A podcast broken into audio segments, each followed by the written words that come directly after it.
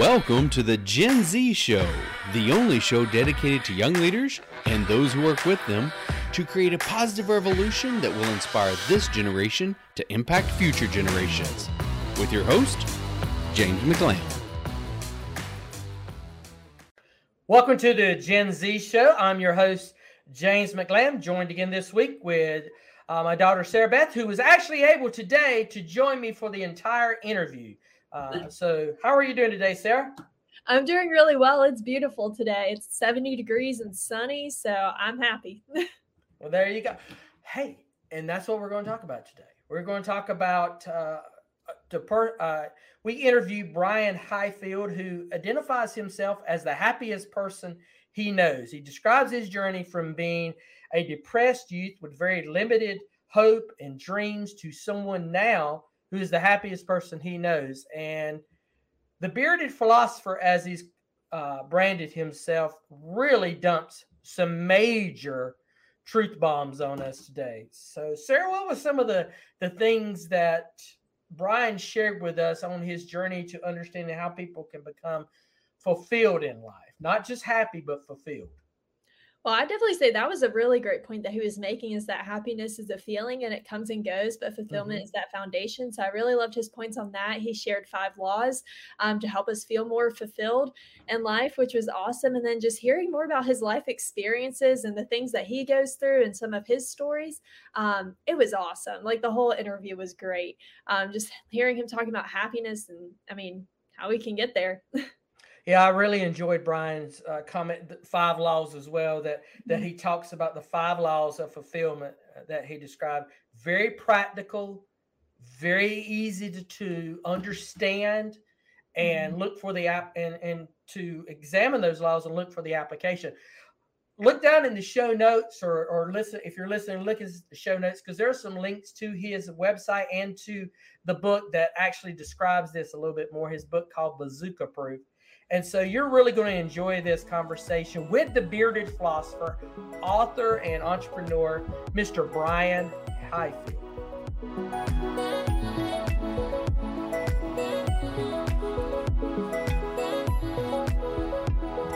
Brian, thank you for joining us today on the Gen Z show. Before we even get started, let's do a shout out to our mutual friend, Dave Kaufman, who introduced us. So thank you, Dave, uh, for that. So, but thank you again for joining us. Yeah, absolutely. Uh, thanks for having me. Well, Brian, our audience wants to know a little bit more about you from you. They've heard Sarah Beth and I talk about you, but they want to hear about you from you. So, if you don't mind, just introduce yourself to our Gen Z audience. Yeah, for sure. So, my name is Brian Highfield. I'm coming to you from Sarasota, Florida.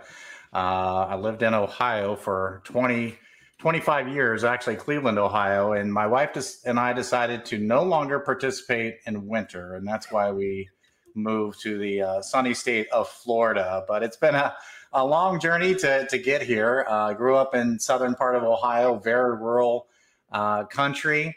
Um, in a very small town, it had more than one stoplight. Some people say, "Well, was it a one stoplight town?" No, it had two. But uh, it's a small town, uh, just in, in the country and uh, just had a uh, a childhood there with a lot of different experiences. Uh, my dad was dabbled in a lot of different things. He was a truck driver. He was a farmer.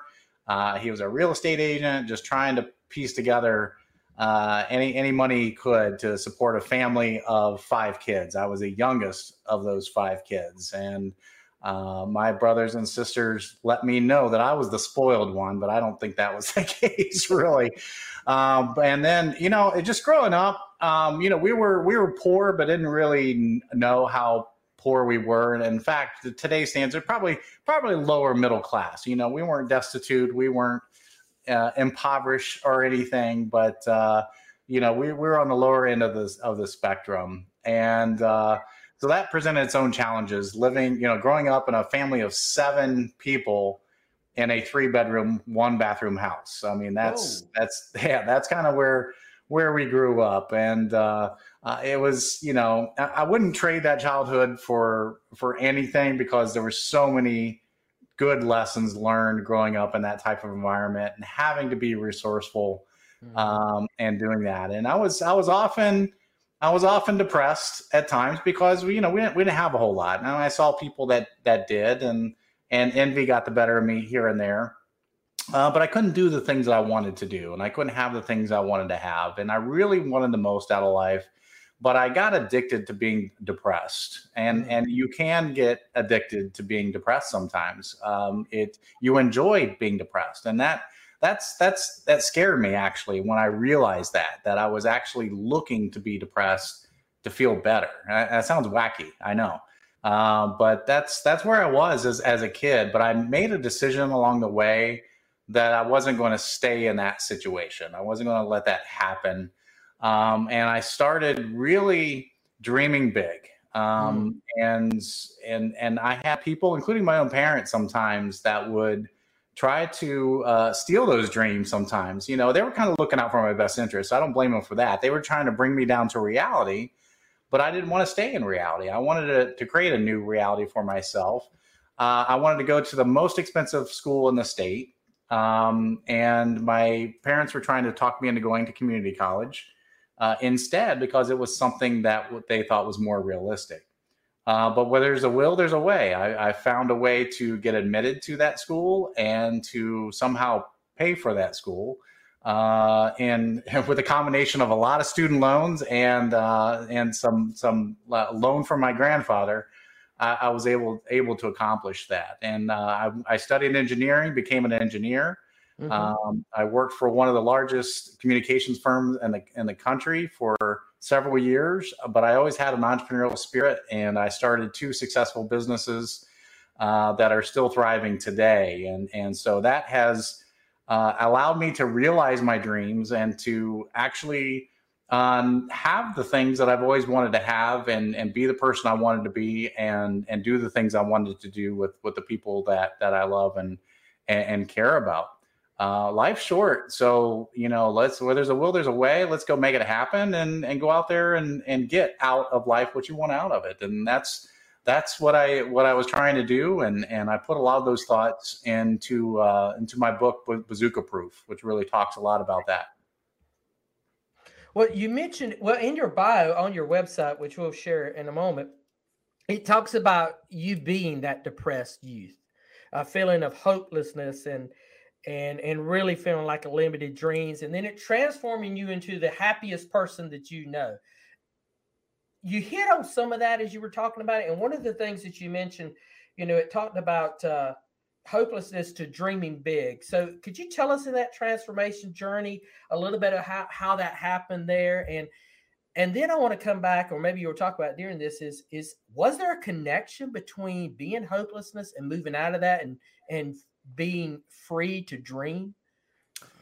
Yeah, and so yeah, that that transition it, it, came to a lot of a lot of thinking. You know, I had a lot of time on my hands, so a lot of thought, and and so um, I I started to really ponder um, a little bit about life in general, but more specifically the power we have over our, our own lives, which we don't realize. Most of us feel hopeless. We feel powerless. We don't have the control that we want in our lives. And I would say in a lot of ways we we really do because you can't control what happens to you, but you can control how you react to things. And that was one of the things that I began to realize is I had and we all have tremendous power on the thoughts that enter our head. We we do have control over that. And uh, you know, one one of my one of my uh, main principles that I think if you understand this principle, um, the rest becomes a little, a little bit easier. Uh, but the principle is about um, it, it's about understanding that you are the only person who can decide how you feel at any moment in time. No one else has the power over you to put thoughts into your head unless you let them. So, uh, so quit letting people put negative thoughts and those thoughts of hopelessness in your head, and start listening to to your own thoughts and realize it. It's a great power once you realize it. And and people often say, well, yeah, I kind of know that already. I kind of know, uh, but they they they may know, but they don't practice it a lot. And it is something you have to practice. And that was an important part of the transition. Is as things would happen to me, I, I would be faced with a decision of okay, do I want to feel sad and depressed about this? or do I want to try to find a silver lining, or how can I turn this into a, a positive thought or a positive experience? Um, and and we all look at things differently, and and so you can experience, you can be next to someone who experiences the exact same thing as you, and have two very different reactions to it. Uh, one example comes to mind. I went to a restaurant with with uh, my family, and it was a busy restaurant. So I set my ex- expectation: we're going to have to wait a while for a table. You know, we're going to mm-hmm. have to wait a while, and we did. We waited 45 minutes before we were sat down, uh, and then we sat down. They brought our food out quickly, um, but we didn't get our appetizers, and my family was furious. Furious. They, they chose to be angry over this and and when we alerted the waiter that we didn't get our appetizer, he brought it right away and he said, I'm taking it off the bill. And I, I was elated. I was I was excited about that. But my family was still furious about this, and it bothered them the whole night uh, with that. And it really that experience, uh, one of many, like struck me like how can we both experience the same thing, but you're walking away angry and upset over the experience, and I experienced joy and I was elated that that had happened. Um, and that was just an example of this, the choices that we have in our own lives on how we react to things that are outside of our control. Mm, that's that speaks really deep, and it's very much a Ziglar philosophy too. That you control, uh, you can't control what happens to you, but you can control your actions to this. I, I want to, yeah, go ahead, sir. Uh, I was just gonna say, yeah. And when you were introducing yourself and like who, like what you've done, um, and the experiences you've went through, you talked about as a youth you were um, almost choosing to be depressed. Um, and I mean, I've seen that, like you said, you and your family experienced the same thing and had two totally different outcomes in how you felt. Um, I felt that too. Sometimes I I feel like I choose to be sad over something or upset over something when like in reality it's not that big a deal, but it almost makes me feel better and feel sorry for myself like that weird balance that you were talking about. Do you mind like expanding on yeah. that process and how you think that affects people? Well, yeah, and and we we um, we sometimes make excuses for ourselves. We we tell ourselves it's it's okay to feel that way, and it, it is to feel okay that way, but it's not okay to stay in that place for very long. Um, and uh, so, um, uh, so when we experience those those types of emotions, um, you can get addicted to them. And so if you're always looking for the negative things, um, you know, you're, you're going to be addicted to that. And so any experience you have, you start figuring out what's wrong. And, and then if you find something that's wrong, all of a sudden the thought enters your head, well, I, I need to be mad about this. I, sh- I should be infuriated. And I'm just going to sit here and, and, and, you know, and wallow in my misery because th- this happened over here. Now, the opposite, if we're looking for something good, we're going to find it. And there's a rule out there that says whether you're looking for something good or something bad, you're going to find whatever you're looking for. Uh, and and so I always chose to look for the good in things rather than than trying to pick apart because I knew that if you are looking for the bad things, you're going to find them, and then you're going to choose to feel bad about them. And so why not? If we have a choice, I'd rather feel good about it than bad about it. Yeah. How do we? How do we as parents? I'm sorry, just Sarah, you want to say something? One more follow up question. That yeah, just like yeah. I have to ask it right now. Do you think that's linked to um, people? Their like self-image like how they view themselves like if they're looking for bad do you think it's because of how they feel about themselves?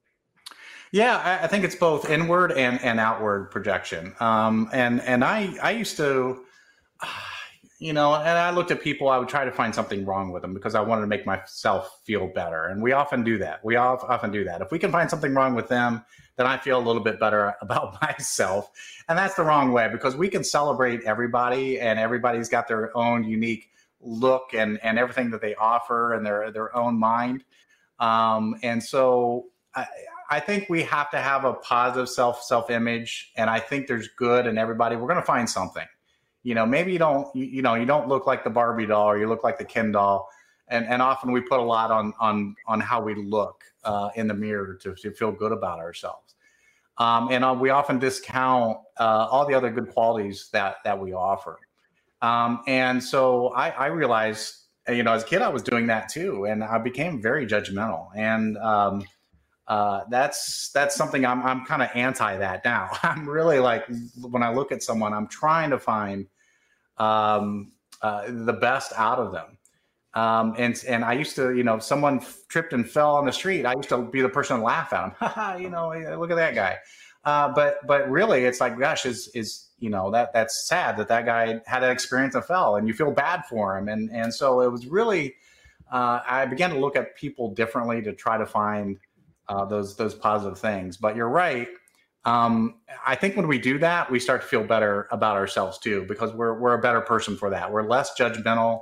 Um, we're we're less, um, uh, you know, I, I, don't know what to call it. We just we just less superficial, really, mm-hmm. uh, and and looking for those good qualities and in everybody.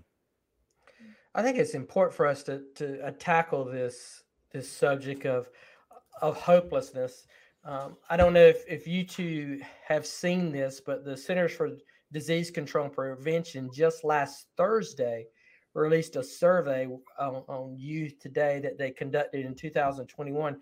And one of the findings is that they had is that four out of 10, four in 10 teens are reporting that they feel persistently sad or hopeless. That's the words that they are using persistently sad or hopeless. 40% of all teens, according to this survey, are feeling that way.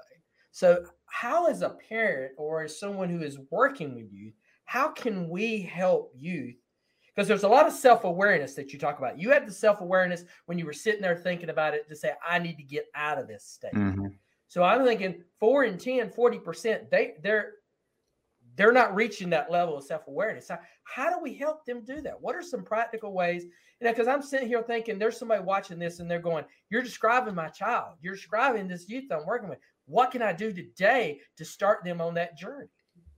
Yeah, and I think and communication is key, I think, in, in any relationship, but especially between parents and and their kids. And I say that because to, to really um, when something happens in the news, first of all, you probably need to turn off the news because the news is nothing but negative out there. And to to the youth, it, it could really instill like, man, it is it is a horrible world out there. Um, there's all these bad things happen, these bad people doing bad things, um, and that's all we see on the TV a lot. Um, but if we, they do see that, to have that's where the communication is important to have that conversation about what's really happening and, and why it's happening, so they better understand it rather than just feeling uh, a sense of, of helplessness or hopelessness that this is happening in their world. And this is the world they're growing up in and that they're going to venture off into uh, with that. So, um, I, and I don't, I don't want to say overprotect them and not show them the news, but be able to have a conversation of what's really happening there, and try to find those silver linings of what's what's good that can come out of that uh, that situation, and have those types of conversations uh, as well. So, uh, you know, I've got a five year old son, and we're having those conversations because mm. uh, we'll be, eh, you know, he'll see the what's going on with the the war in Ukraine, and he's like, you know, Daddy, what's what's going on? What, why are they doing that? And and to have be able to explain it to understand, like, yeah, there's those situations exist, but um, the good that that that that are in people at the same time. So we talk about the refugees and what people are doing to help the refugees that are in that situation um, and the world leaders of what they're trying to do to make things right. And and so mm-hmm. to give them a sense that eh, you know this isn't this isn't just a war that that's that's just bad. There, there's some good things happening at the same time. It's a terrible situation. It's tragic but look for the good good in people what good people are doing in spite of this this tragic situation that's going on in ukraine what do you think caused you to, to, to for that switch to flip on in you that said, "Hey, I'm in this bad spot. I need to get out of that." Because um, I was thinking when you were talking about that, the very first thought that came to my mind was that was obviously pre-social media because yeah, most youth are feeling some kind of depression. Sarah Beth, you, would you agree to this? They're feeling some kind of depression. They tend to gravitate towards their devices mm-hmm. to get that hit of of you know they that use dopamine that, hit, you know, yeah, from social media for hit. sure.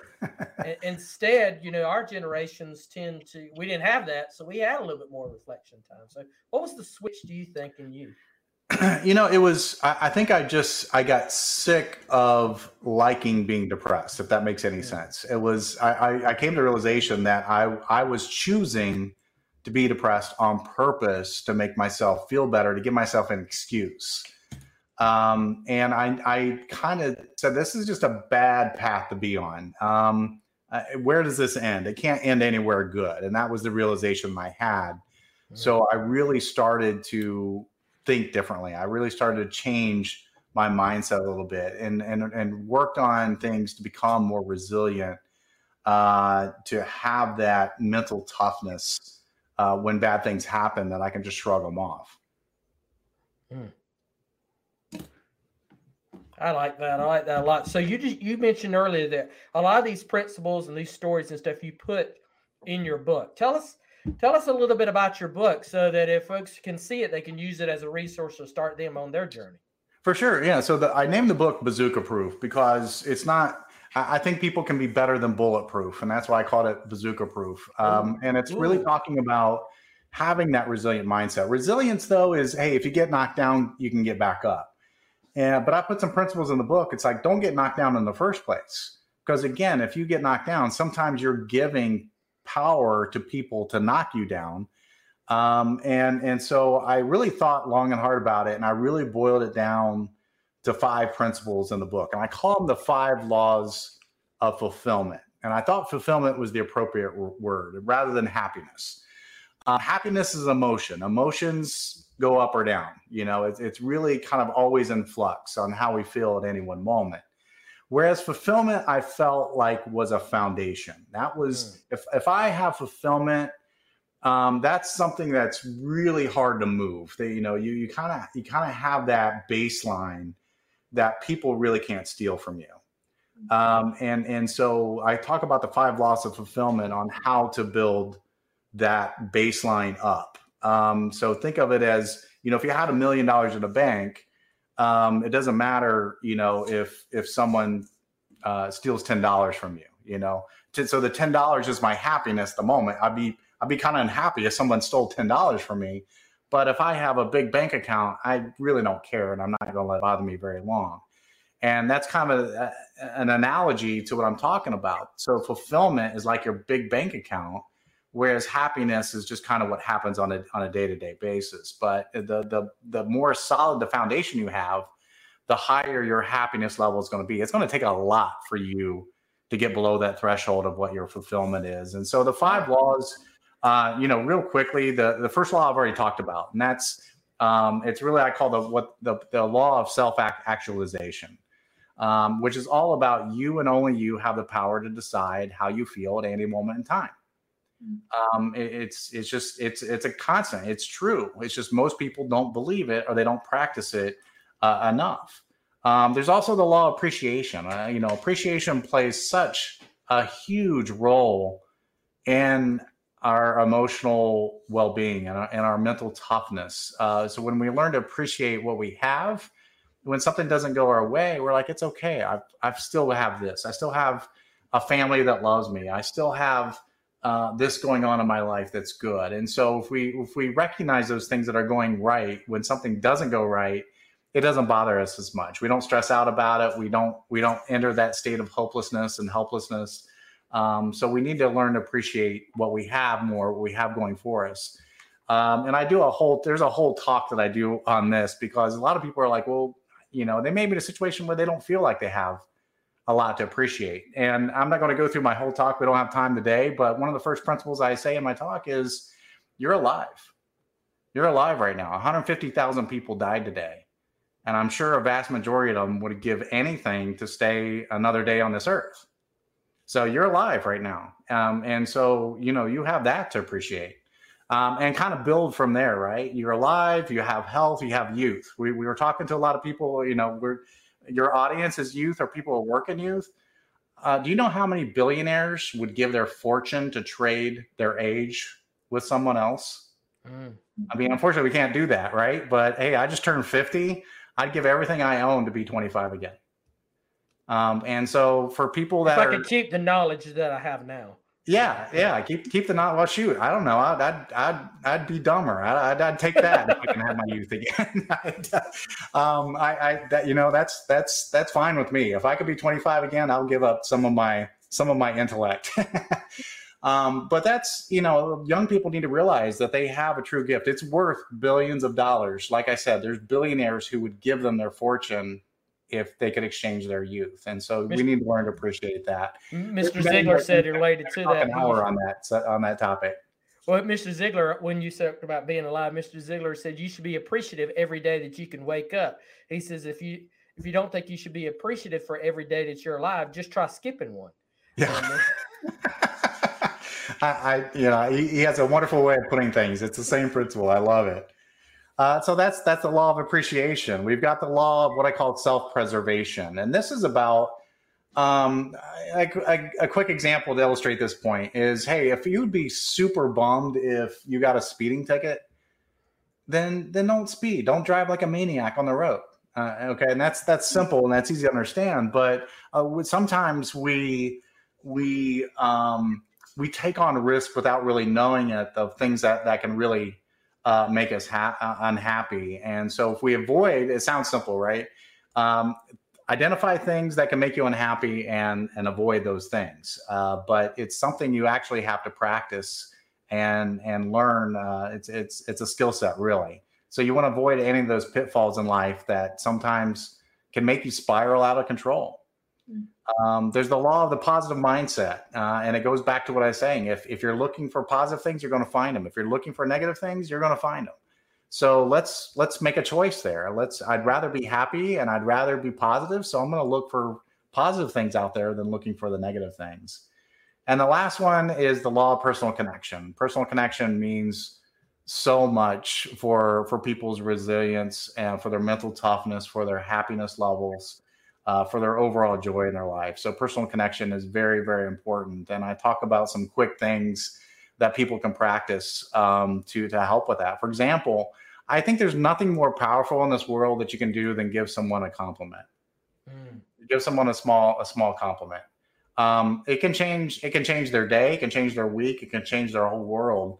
Um, you know, a, a quick example. Uh, my wife and I were traveling. We travel a lot, and we're in the airport, and we saw the person at the ticket desk just having the worst day possible. We could see that. I mean, her uh, negative energy was palpable. It's just she's just exuding anger and frustration.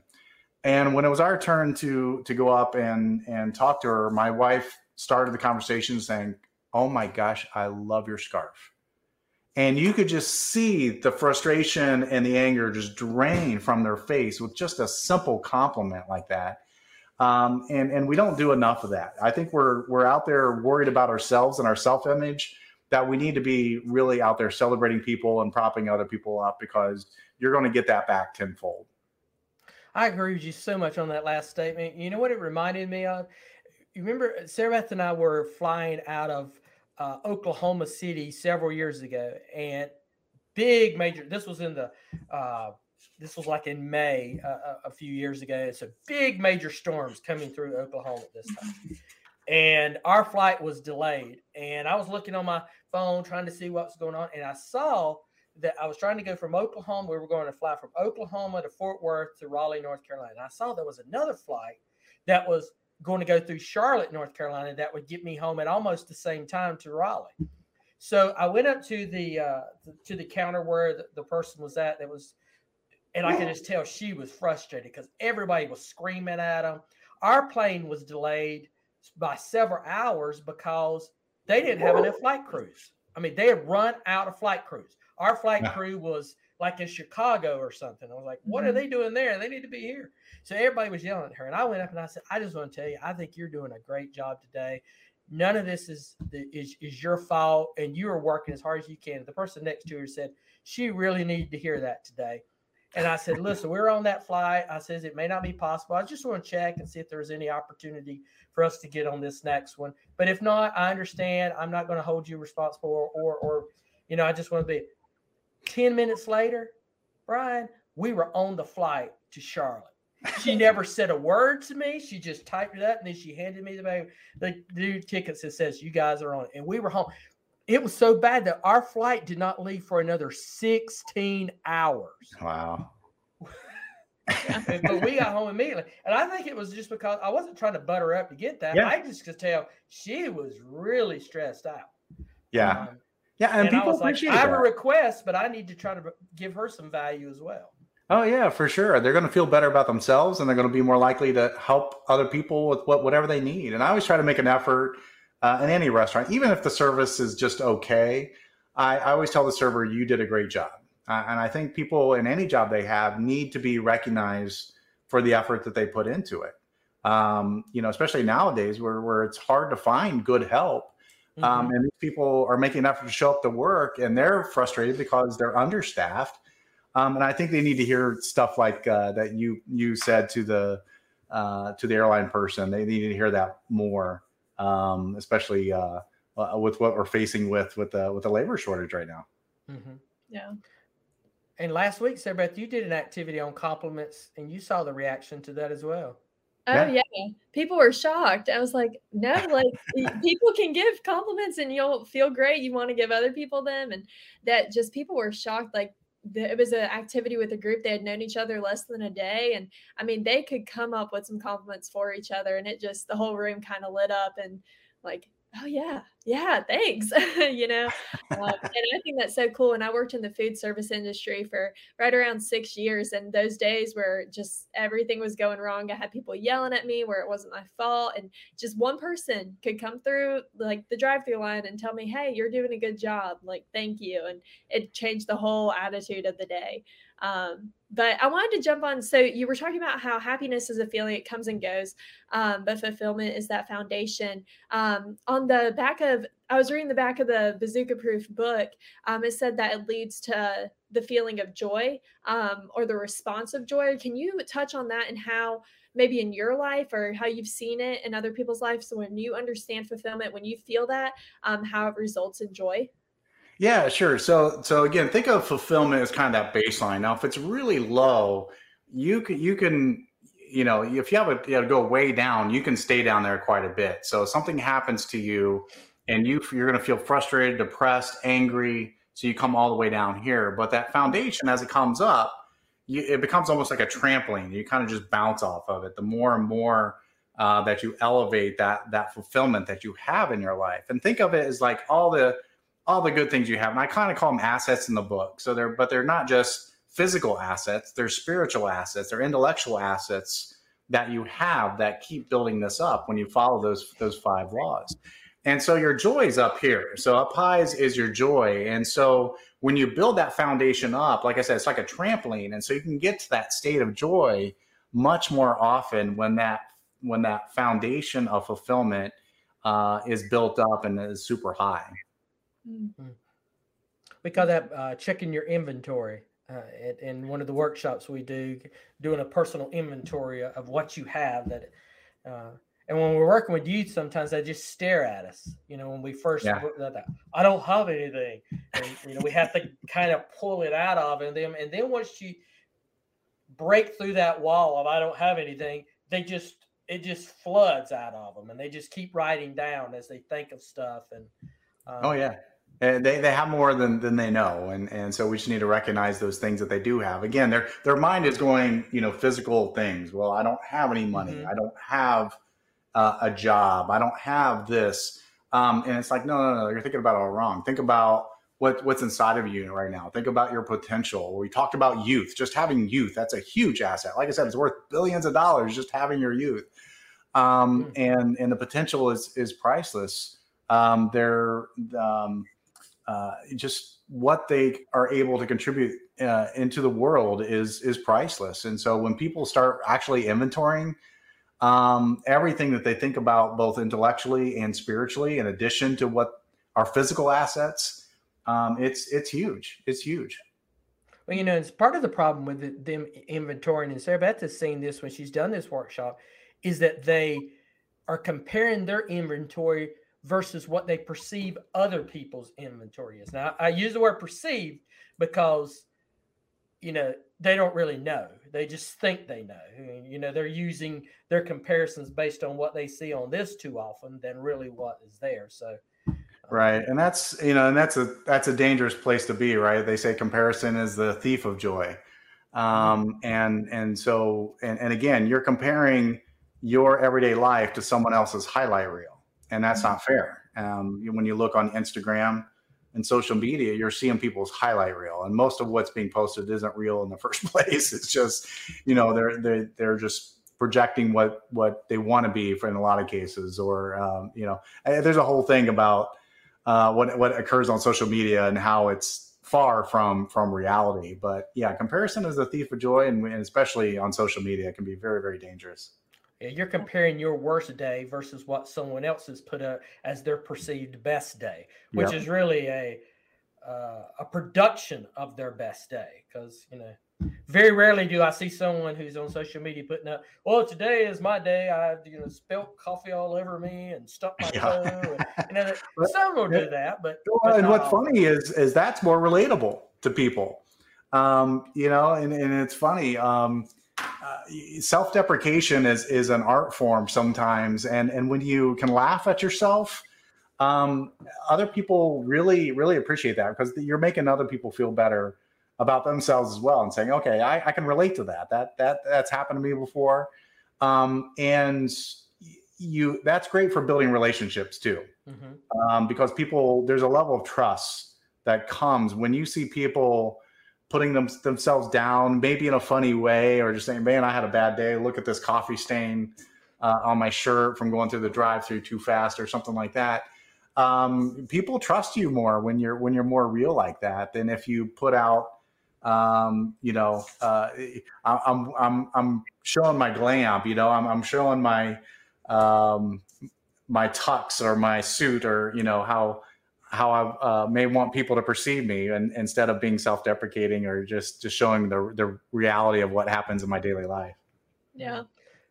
Absolutely. Well, I just wanted to say I have an example. One of my friends, um, she recently got engaged, and uh, one of my other friends who doesn't know her quite as well um, was like, "Oh man, like look at that! Look at that picture. She looks so pretty. Like, like that's just amazing and I, I don't have anything like that going for me and what she didn't know was like 10 minutes before that picture was taken that girl had dropped a blender of like christmas stuff just all over the floor got all over her she had just had to change and like just it was the worst day ever for her up until that moment and it's like i think it's so funny how like you were saying we are seeing people's like the highlight that was the highlight of her day it wasn't much better like before that um but we look at them we're like man I wish my life was like that. Like I don't wish I had dropped a blender of stuff on yeah. me. But yeah. yeah. Mm. Brian, how can our audience get in, get in touch with you and connect with you to learn more about this? Uh, for sure. So, uh, the book, uh, you can go to bazookaproof.com uh, is one place if you're looking for the book or want to know more about it.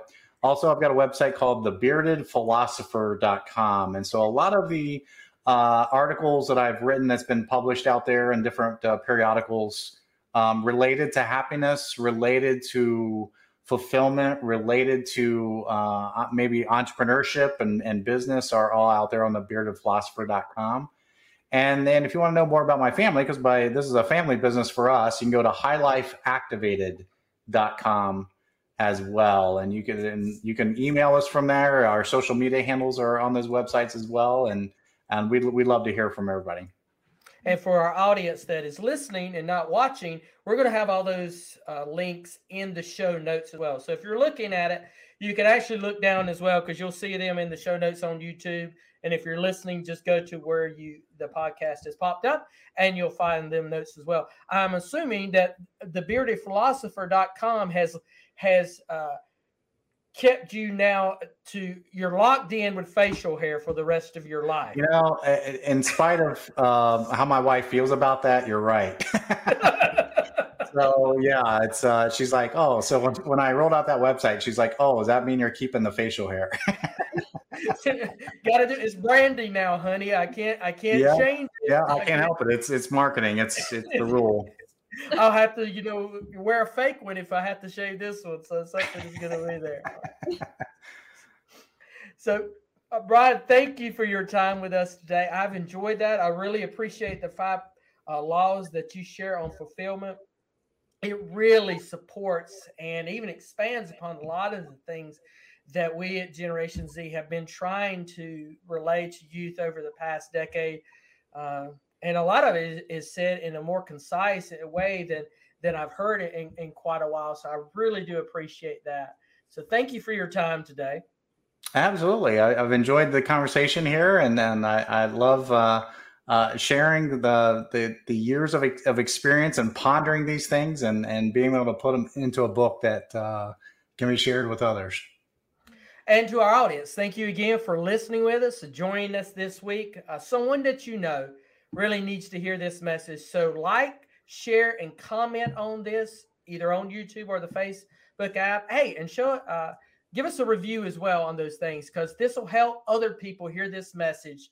And we'll see you again next week on the Gen Z Show. Thank you for joining us on the Gen Z Show and being a part of our community. Please subscribe to our channels on YouTube and on your favorite podcast app. Follow us too on Instagram and Facebook to get weekly updates. Until our next show, have a blessed day.